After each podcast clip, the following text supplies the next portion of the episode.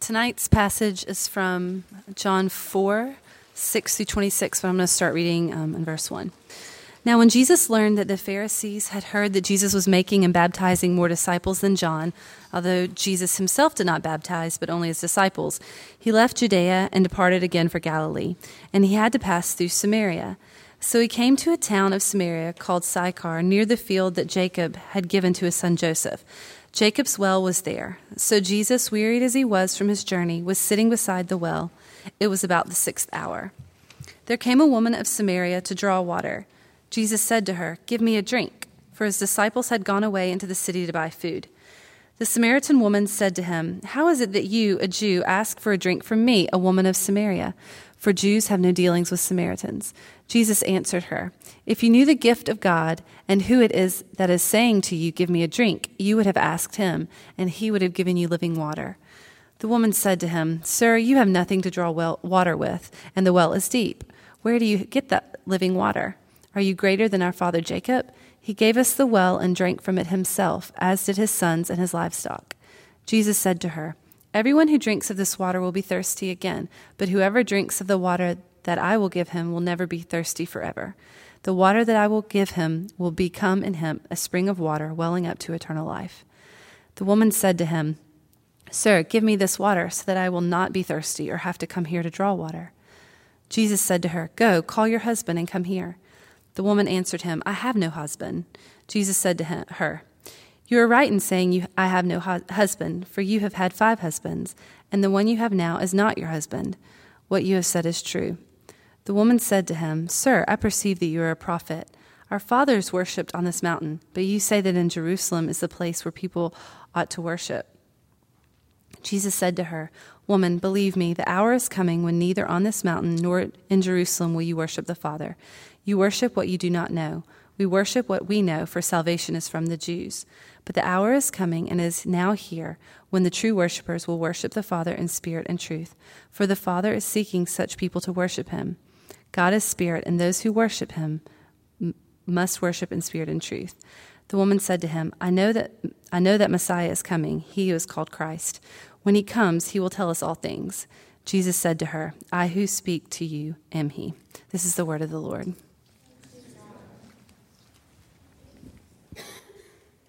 All right. Last week, uh, Jeff preached to us about the spiritual discipline of simplicity. And this week, I'm picking up where he left off and uh, I'm going to talk about the spiritual discipline of worship. And in some sense, worship kind of uh, picks up where simplicity left off. They're complementary disciplines. Uh, as we simplify our lives from trifles and worries, we're free to worship God more completely. So pray with me as we start out and we can jump into this text.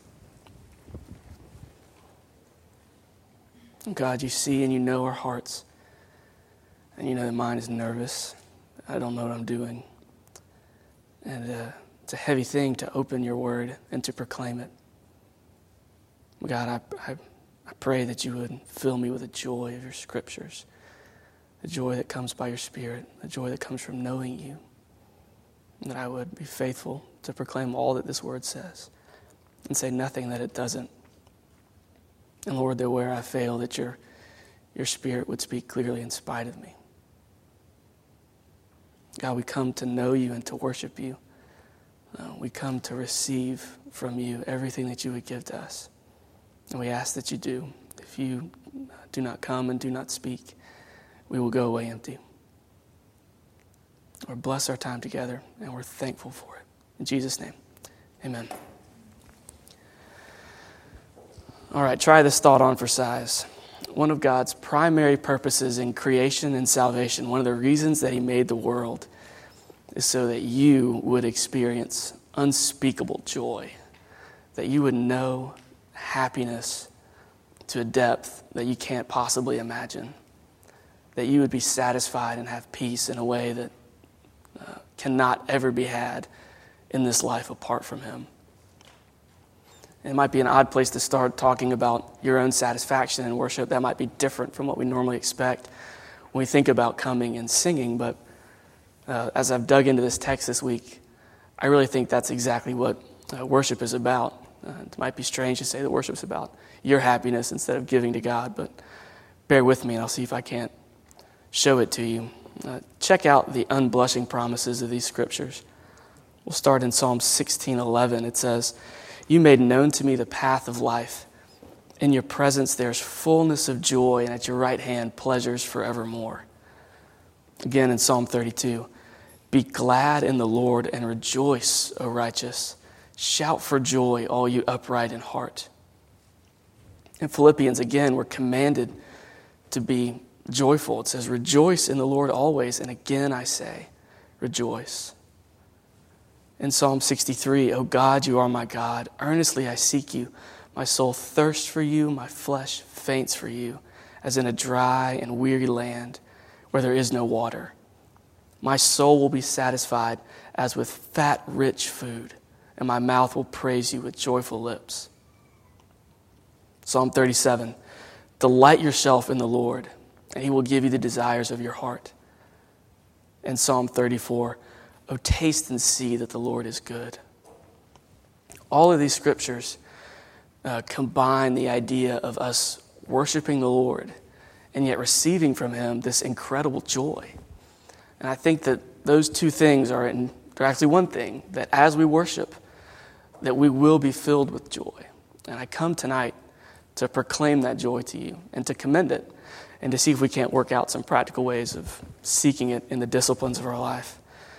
So let's come up with a working definition of worship that will guide us as we go through, and you can see if this bears out as we go through the rest of tonight. True worship is experiencing and expressing our satisfaction in God, who He is, and what He does.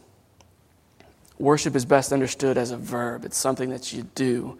It's not a noun, something that just is. It's active and it's transitive. You worship God. You worship, some of us worship other things. I know I sometimes do. Worship is always directed towards something, and it's always active. When you worship, you are directing your heart and your mind and your body and your emotions towards the Lord. And so think about that. If, if worship is about your satisfaction in God, if it's about you being satisfied with who He is and what He does, and if God desires your worship, and if in worshiping God you receive immense joy, then it's God's desire when He seeks worship from you to Him to give back to you immeasurable amounts of joy. And that's going to run through uh, all of our themes tonight as we, get, as we move through this message. So I'm not talking about some timid doctrine. Um, worship is a pretty serious thing. It's one of the main themes of the Bible. I'd say it's up there in the top three, perhaps. But we run into a problem pretty quickly because for something that's so important, especially in the New Testament, it's not talked about all that much. If you do a little control F in an electronic Bible and search for worship in the New Testament, not that I would have done that in preparing for this message, uh, you might not like the results that you get. Um, we don't have to delve into the languages, but there's one word that's the most common word that's used for worship in the Old and New Testaments. In the Old Testament, it appears 171 times, that most common word does. But it's far less prevalent than New. Uh, it appears 26 times in the Gospels and 21 more in Revelation. But in almost every instance, uh, it refers there to the worship of Jesus in his physical presence. So it's people that are like worshiping Jesus at his feet or by his side, uh, which we unfortunately lack the luxury of right now. Paul uses this word for worship one time. Peter John, James don't use it at all. It shows up twice in Hebrews, but both times it's quoted in the Old Testament. And the four times that it appears in the Gospel, or none of the four times that it appears in the Gospel of Acts, does it refer to Christian worship. It's pagan worship or some just general worship. It isn't Christian worship. So there's this bizarre kind of lack of teaching in the New Testament about worship. And I think that's on purpose. I think that God is, doesn't tell us a whole lot about how we're supposed to worship because He wants us to worship Him out of our lives, out of our culture. Uh, the worship of God is not a, a Jewish tradition, it's, it's not a Greek teaching, it's not an American idea. Uh, you can worship God in whatever language it is that you speak, in whatever culture you come out of. He's not asking you to um, change over to some other culture. He came to save your culture. The gospel that we have is a universal gospel, and there's not a whole lot of teaching about the style of worship. Uh, so, one quick point of application here it's very difficult to tell another Christian that they're worshiping God wrong. There's not a whole lot of biblical basis for that. And if you find yourself being critical, not that I've ever been critical of another believer, but if you find yourself being critical, as some hypothetical person might, then uh, you might want to check yourself. Uh, very seldom do we have grounds for judgment. There's a lot of liberty in our style of worship. All right, so with that digression aside, we'll get back on track. There's not a ton of, ex- of express teaching in the New Testament about worship, but John 4 is one great example. And I, we're going to look at John 4 three different ways. Uh, first, I want to try to walk through this story from the perspective of the Samaritan woman. And then we're going to stop. We're going to look at Christ's teaching on worship and try to pull out some doctrine. And then we're going to go back and look at it again as best we can through the eyes of Christ so we can figure out what it is that he was thinking and feeling as these things were heard. Um, this is a familiar story. I'm sure everyone knows about the woman at the well. It's full of irony and humor, and there's a lot of rich, uh, so many rich truths that are here. We don't have time to hit all of them. We got to move kind of quickly. This is, this is my first sermon. I've never preached before. Uh, and I'm, I'm an amateur. And I'm kind of like a school kid. Like when you used to write book reports in elementary school, I'm sure you'd take like a novel and you would reduce it down to a two page book report. And by the time you finish college, you can barely take two lines of a poem and fit your explanation to 20 pages. If I were a better preacher, I would know to not try to tackle so much. But if I were a better preacher, then I wouldn't be me. And so we just have to deal with the cards we're dealt. Um, but let's, uh, let's launch into this text. Let's try to look at this story from the woman's perspective and see what, if we can get into why she reacted the way she did and and what life was like for her. The scene is set. Jesus is thirsty. He's at a well. It's about noon. It's the middle of the day. He's a Jew. Samaritan woman walks up. Jesus says, Give me a drink. Now, it's hard for us to appreciate exactly how awkward this conversation is. Um, the whole Jewish and Samaritan thing is pretty obvious, and that's, you know, it's racial tension, and that's very real. There's a lot more than that going on here that maybe is lost on us who don't spend much time drawing water from wells in the Middle East. Um, this woman came to the well by herself in the heat of the day, and that's unusual. Normally, if you have to lug a lot of water a long distance, uh, you want to do it when it's cool outside. Uh, but it was hot, and here she is at the well at the middle of the day. Now, I think the reason she came at this time is because she didn't want to encounter anybody there. She had no interest in being around anybody else when she came to draw water because she's a kind of social outcast. Several commentaries would pick up on the fact this woman came by herself to draw water and didn't come in groups, where it was very common for women in this day, they'd be the ones that would go get water and they would come in a group, not her. Uh, so she is either not welcome in the company of other people or she's trying to avoid the company of other people. Uh, she's kind of singling herself out and isolating herself from community. So we have the racial tension going on, we got some social tension from this woman being an outcast. And then we have, there's no way to get around it, there's sexual tension that's here. Uh, we might not realize that, that you know, drawing water from a well is kind of a big deal back then, but if we can remember back to the book of Genesis, when Isaac met Rebekah, he met her at a well. When Jacob met Rachel, met her at the well. And oh, by the way, this is Jacob's well. It's not the might not be the same well that Jacob was drawing water from then, but you know, twice we've been told this is Jacob's well. He's kind of emphasizing that connection back to the Old Testament. So you got, you know, guy and a girl at a well is a little bit like guy and girl meet at a bar. You know, it's kind of, I don't know, roll with me here. Um, the idiom might not translate to our culture, but there is, it's very important. I just want to kind of tuck that away for a little bit, that there's a, there's a romantic tension here that is very intentional. So we have these three threads. We have the racial tension, we have the social tension, we have the sexual tension, and it just makes this conversation awkward. Uh, and Jesus just, like he does, very directly says, Give me a drink. And she tries to acknowledge the awkwardness and back out a little bit. She's like, Hey, I'm Samaritan, you're a Jew, we don't deal with each other. Uh, leave me alone, basically. Let's, let's just let this be over with. It's awkward, we'll be done. And Jesus says back to her something that just doubles down on the awkwardness completely. He says, You know, if you knew the gift of God, if you knew who I am, then you'd be asking me for a drink, not the other way around.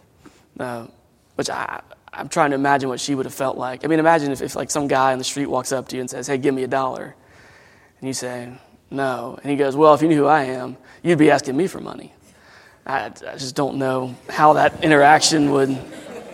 What, what do you mean? You'd be like, it's awkward. I, I don't want to know what to do with it. Um, he's going back. He continues to engage with her, but we'll see. She keeps kind of pulling herself off. So, so Jesus gets, uh, gets, he engages. He says something, even something awkward, and then she tries to blow him off even harder. She's like, "Hey, you know, dude, this is a well. It's pretty deep, and you don't have a bucket.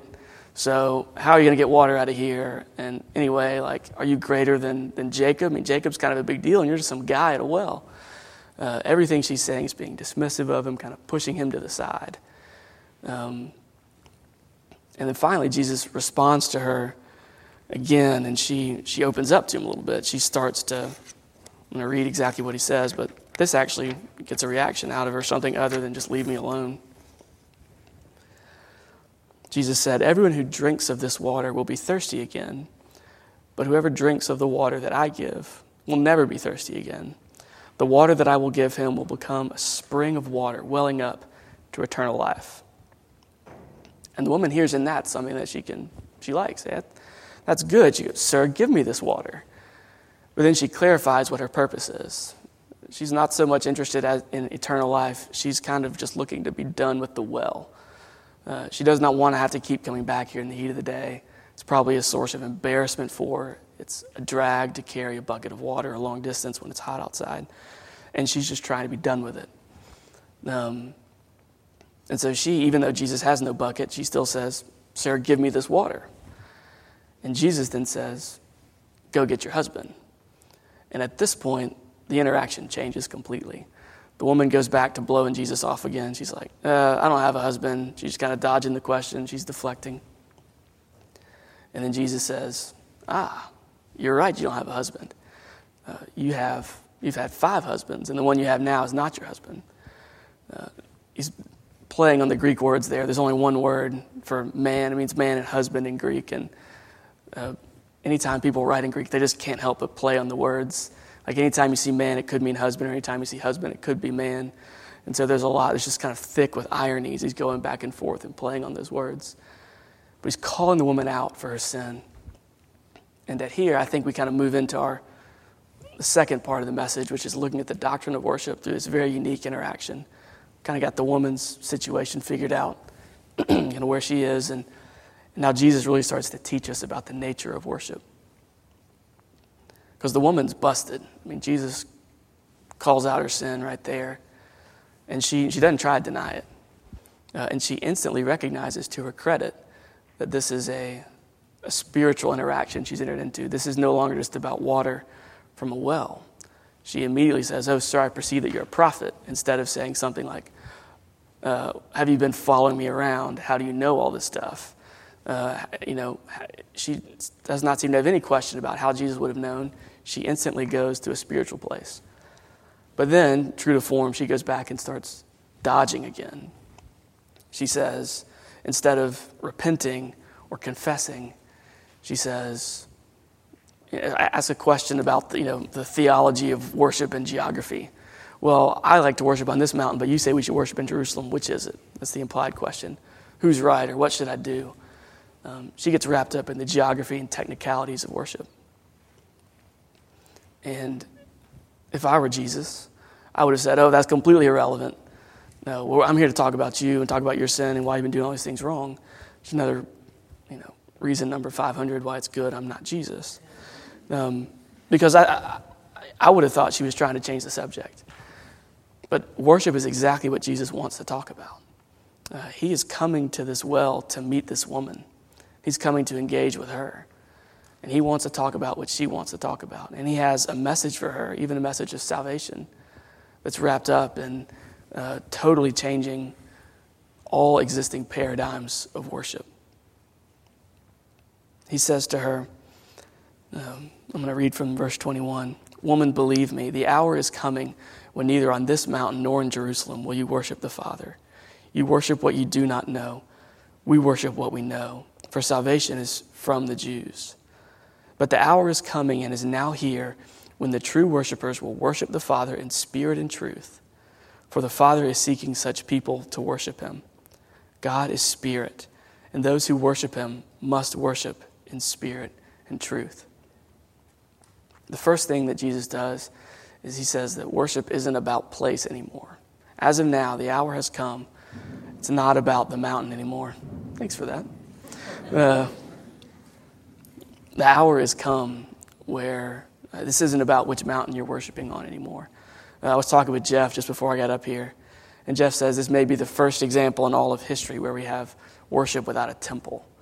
Uh, Jesus himself being the temple, showing up, and he's saying, we can just worship out in the world. We don't have to go somewhere. There's no central place around which worship will center. And no longer is worship going to be acceptable as, as a mere outward form. Jesus is making this an inward form. He is now saying worship is something that comes out of your heart, not something that just comes out of your hands. It's not just something that you do. Um, that, that's really the main point of my message. I'm going to hit it again. The worship that God seeks comes out of the heart, and God is relatively indifferent to the form that it takes. Jesus' point here is actually anticipated several times in the Old Testament. There are several examples of God rejecting the worship of his people when they only worship with outward signs and not with, uh, their, when their hearts are far from him. We'll uh, take a look at three examples. In Isaiah 1, God says this about ritual worship of his people when they do evil in his sight. Uh, this is pretty strong language. God says, My soul hates your sacrifices. They've become a burden to me, and I'm weary of bearing them. when you spread out your hands, I will hide my eyes from you. Even though you make many prayers, I will not listen, for your hands are full of blood. Again, in Isaiah 29, God offers no comfort to those who draw near with their mouth and honor me with their lips, while their hearts are far from me and their fear of me is a commandment taught by men. Jesus actually quotes Isaiah 29, these verses we read, to the Pharisees, uh, I think in Mark 7 and Matthew 13. Another condemnation comes out of Malachi. It's perhaps the strongest of the three. The priest had been offering sick and blemished sacrifices and saving the best, maybe for the governors, maybe for themselves. It's not exactly clear, but they've been giving God uh, kind of worthless sacrifices that weren't very good. And God says, Oh, that there were one among you who would shut the doors, that you might not kindle fire on my altar in vain. I have no pleasure in you, declares the Lord of hosts, and I will not accept an offering from your hand. For from the rising of the sun to its setting, my name will be great among the nations, and in every place incense will be offered to my name and a pure offering. Oh, that one would shut the doors, that you would not kindle fire on my altar in vain. Incredibly strong rejection by God of worship that's just outward, that's just an act that we perform. God takes no pleasure in just killing an animal inside of a building. That's not what he's after. He's not particularly impressed, if we can hit closer to home, he's not particularly impressed with the quality of our music or the posture of our bodies the worship that he seeks is different. It has to come from the heart. Or, as Jesus puts it, the true worshipers must worship in spirit and in truth. I'm not exactly sure what it means to worship in spirit and in truth, so um, I'm sorry if you're disappointed. Well, commentators seem to wrestle about that. They don't really know what exactly this means. I, I got as many different definitions as I read sermons and commentaries about it. Um, so, where I don't know what to say fully, I will say only what I think I can say. That's what Jesus says about it. He says that God's a spirit, and so we must worship God in spirit and in truth. And when I started to prepare the message, I thought that spirit and truth were going to be kind of opposites. That worshiping in, in the spirit was like worshiping with joy and passion and power, and then worshiping in truth was remembering that our worship should always be grounded in the truths of Scripture and that we shouldn't give ourselves away into like emotionalism and hocus pocus. And that's true. We should, we should do both of those things. We should have joyful, experiential worship, and we should be grounded in the truth of Scripture. But I don't think that's what Jesus is talking about here. I don't think spirit and truth are opposites in any way. I think that the word truth amplifies the word spirit. I think that the, his purpose there is to say that we must worship God truly as He is, which is a spirit. If we want to worship the real God, we must worship Him as He is, as a spirit, and out of our spirit. True worship must reflect who God is. And now that's, that's wide open. I mean, think about back to the Old Testament. We, we studied Exodus last year, I guess, and we were we talked about the, the construction of the tabernacle and what the Jews had to do to lug the tabernacle around the desert. And there's materials listed in there. I mean, you could almost, you know, tab A goes to tab B, and you could put together a tabernacle straight out of Exodus. And they had to carry this thing around and adhere strictly to all the rules. But now we're talking about God's a spirit, you worship God as a spirit. Um, this means that no longer are you bound by geography, no longer are you bound by having to build a tabernacle. No longer you bound by any kind of geography. But it also places a lot more responsibility on us because God is saying we must worship Him in spirit and in truth. Um, and to kind of illustrate this point, let's go back to Isaiah 1 for a second. Um, remember, God has just said, your, your hands are full of blood, and I'm not going to listen to your prayers. I'll hide my eyes from you. Right after that, he, describes the kind of worship that he wants. And it's in very simple terms, and they're very universal. He says, Learn to do good, seek justice, correct oppression, bring justice to the fatherless, and defend the widow's cause. Let me go now to um, another text, another familiar text in Micah 6. Um, and I think it, it picks up on these same points. I wasn't supposed to lose my place like this.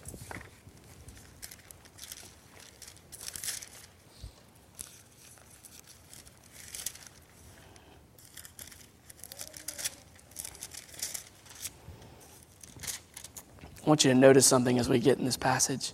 Uh, Micah starts out talking about various outward forms of expression that his worship of the Lord can take and they begin to get bigger and bigger and more and more outrageous, and they actually end up in a pretty bad place. So I will start in verse 6. With what shall I come before the Lord and bow myself before God on high? In other words, how am I going to worship God? Shall I come before him with burnt offerings, with calves a year old? Will the Lord be pleased with thousands of rams, with ten thousands rivers of oil? Shall I give my firstborn for my transgression, the fruit of my body for the sin of my soul? If we wrap ourselves up in the outward expression of our worship, this text from Micah suggests that ends badly. We can never outwardly express anything that pleases God in our worship. It cannot come from the outside. It's not the magnitude of our expression, the work of our hands, or the sacrifice of our firstborn that will satisfy God.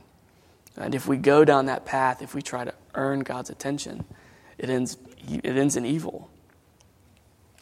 But what does Micah say that God requires? He says, He has told you, O man, what is good. This is from verse 8. And what does the Lord require of you?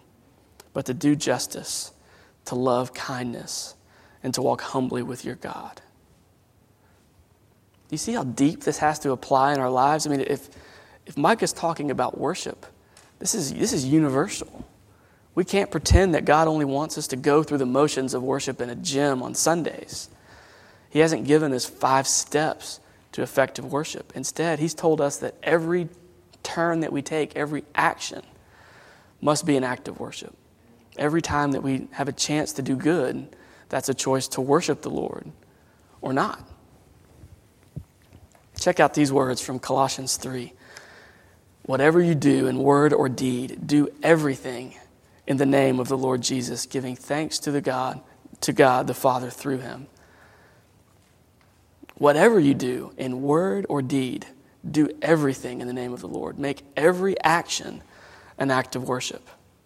Or again, in Romans 12, at the end of Paul's long argument, when he's laid out God's plan of salvation for all the nations, he ends that argument and says, and begins Romans 12 by saying, I appeal to you, therefore, brothers, by the mercies of God, to present your bodies as a living sacrifice, holy and acceptable to God.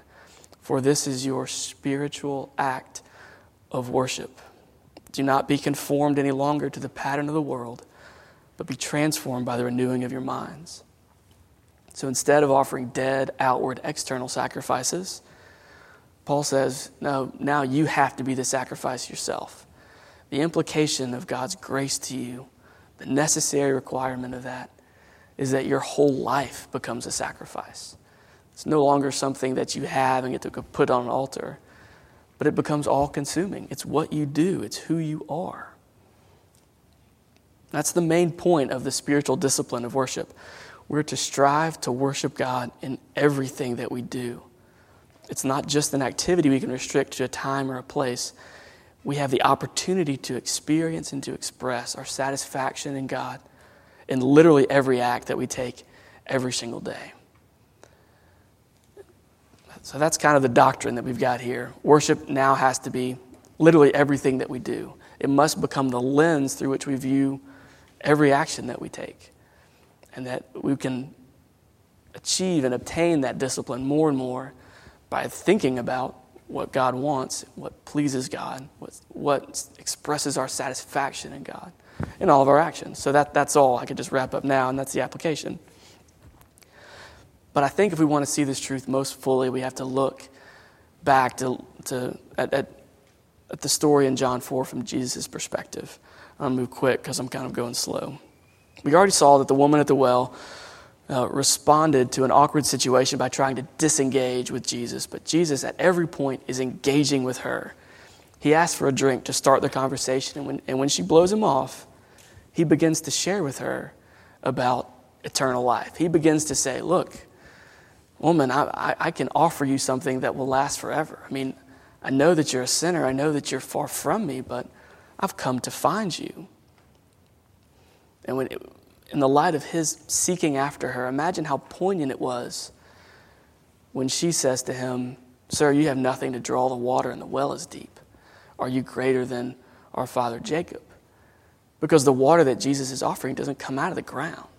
It's not a bucket that will draw up the living water of the Holy Spirit, but rather it will be taken from Jesus' veins, right? I mean, he's, he must suffer that we will have this. And she he easily could have said, You're right, there's no bucket. There's no bucket that can go deep enough. You can't drill down to get what you want.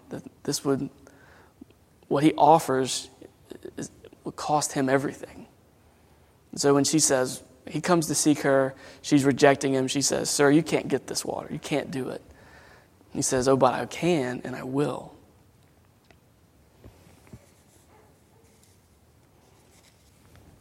He tells her that if she drinks the water that he offers, she will never thirst again.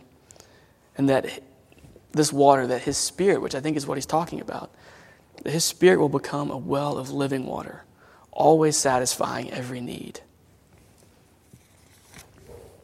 She asks for it. She says, Give me this water. And then Jesus' response is very interesting because it fits into one of three categories. She says, Sir, give me the water. And he says, Go get your husband. Is that his way of saying, No, you can't have the water? Is that him saying, I'll give you the water, but maybe later? Or is that him saying, Yes, I'll give it to you? I mean, how, how did he respond to her? It's very easy to say, oh, he blew her off again. He did to her what she had been doing to him. But I think that what Jesus was saying to her is, you can have the water, and this is where it starts. I don't think he was trying to change the subject at all. I think he was offering her living water, even eternal life, by telling her to go get her husband, even though he knew that she didn't have one.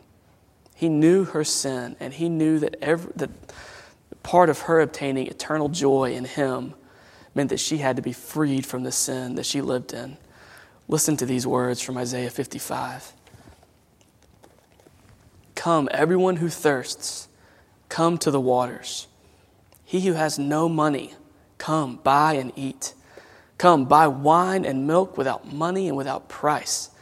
Why do you spend your money for that which is not bread, and your labor for that which does not satisfy?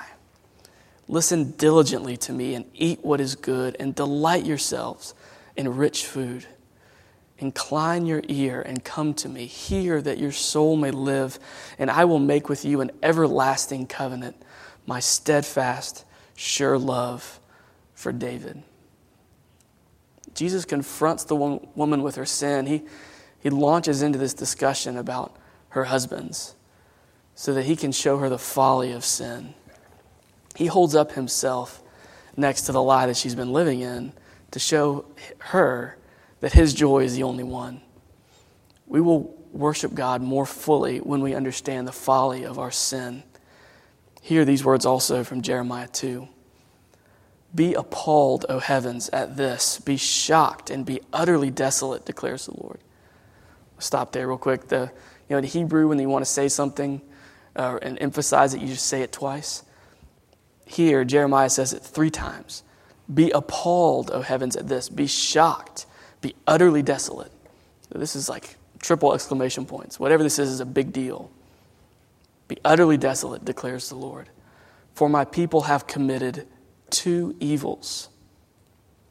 They have forsaken me, the fountain of living water, and have hewed out for themselves broken cisterns that can hold no water. God calls it a great evil that we, his people, have denied ourselves the joy that he offers us. And we have tried to capture joy in the futility of sin. He considers that it's not a tragedy that's not, oh, you, y'all are missing out. That's a big enough deal that he says three times that this is a great evil.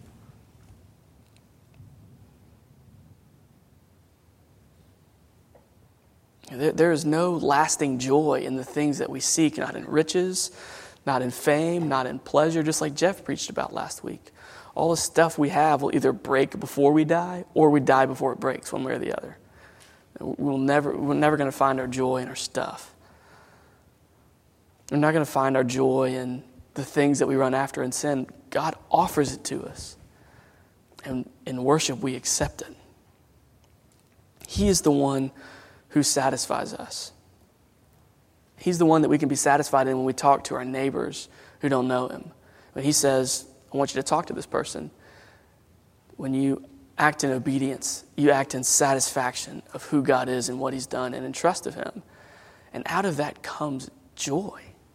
Out of obedience comes joy. In Psalm 23, it even says that he sets his table before us in the presence of our enemies. And remember that, that from earlier in the scene, we talked about how this is, there's sexual tension here. And I think we've now kind of reached the, the high point of the story. I think this is central to understanding it.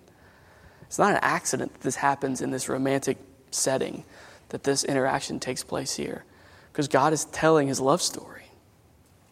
He, he has picked an adulterous woman to woo, but he does not seek her as she has been sought by other men. He's not coming to take from her, but rather to give to her endlessly.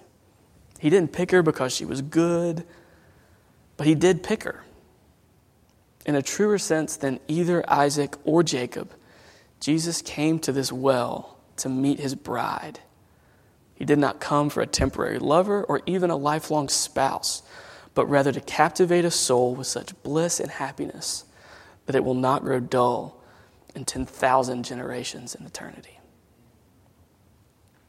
That when he comes to seek us as worshipers, to turn us into people who are satisfied in him, that is an unbelievable love story. It's an unbelievable act of, of grace and mercy that He would reach out for us. And it, uh, it, it thrills me. I couldn't, I couldn't sit up here and just be objective about this. Not a very emotional person.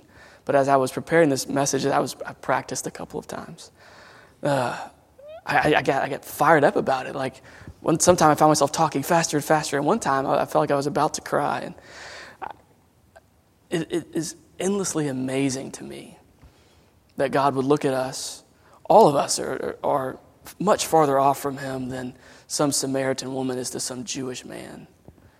All, before an Almighty God, we, we have nothing we can claim. We, we're, we're miles farther than she was. We've done much worse things in His sight. And yet He comes to give us this fullness of joy. And we call it a discipline when we respond in worship. We, we talk about that as work. We talk about that as something we have to, like, oh, I'm going to try a little bit harder. We make it into some practice that we try to get into, some, some law that we can obey. I don't, uh, you know, I think one of the reasons there's so few instructions about worship in Scripture is that no one needs to be told to worship God when they see Him. No one has to be told, oh, when an angel of the Lord shows up before you, make sure you act appropriately. You know, it is, it is protocol that you bend your knees, that you don't look. Away. That never happens. When people come face to face with the God that made the world and yet descended down, made himself nothing, and emptied himself, and took on our sin and defeated it, that we might have everlasting joy, no one should have to tell you to be happy about that. And if we if there's a discipline in here, it is in meditating and bending our lives around remembering God's goodness, His gospel, seeking after His face. For I tell you surely that the more we see Him, the more our joy will be complete.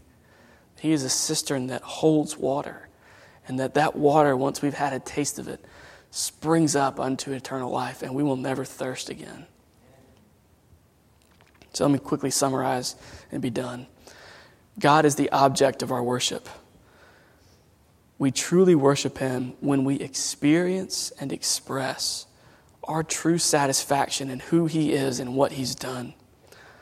And one of God's purposes in worship is that we would find joy, that we would be happy, and that we would know that the joy that comes from Him is greater than any other joy, and in particular is greater than the counterfeit buzz of sin. God wants us to worship Him in all of our actions by doing justice, by acting kindly, by showing love to all people. And the New Testament in particular de emphasizes outward acts of religious worship. Take no confidence in your attendance at church as making God happy about how you worship Him. Uh, he is pleased to receive our worship and pours out joy on us when we show that we are satisfied with who He is. To Him be glory forever. Uh, let me pray for us.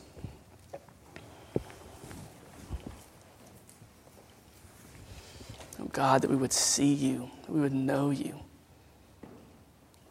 As it says in Ephesians, when, when Paul prays, that, we would be strengthened so that we would know you and then be strengthened some more so we could handle it, that we could hold it in, that we could stay together in the light of the glory and the joy that you offer us.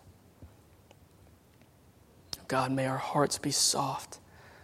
May you take out the heart of stone and replace with a heart of flesh. That as we look and we meditate upon your gospel, as we see it played out in our community, in our own lives, in our families' lives, our kids, oh God, that we would respond with joyful worship that we would seek to see you because in seeing you, we would know you. It can sound boring to think of worshiping you forever and ever. It's because I don't know who you are.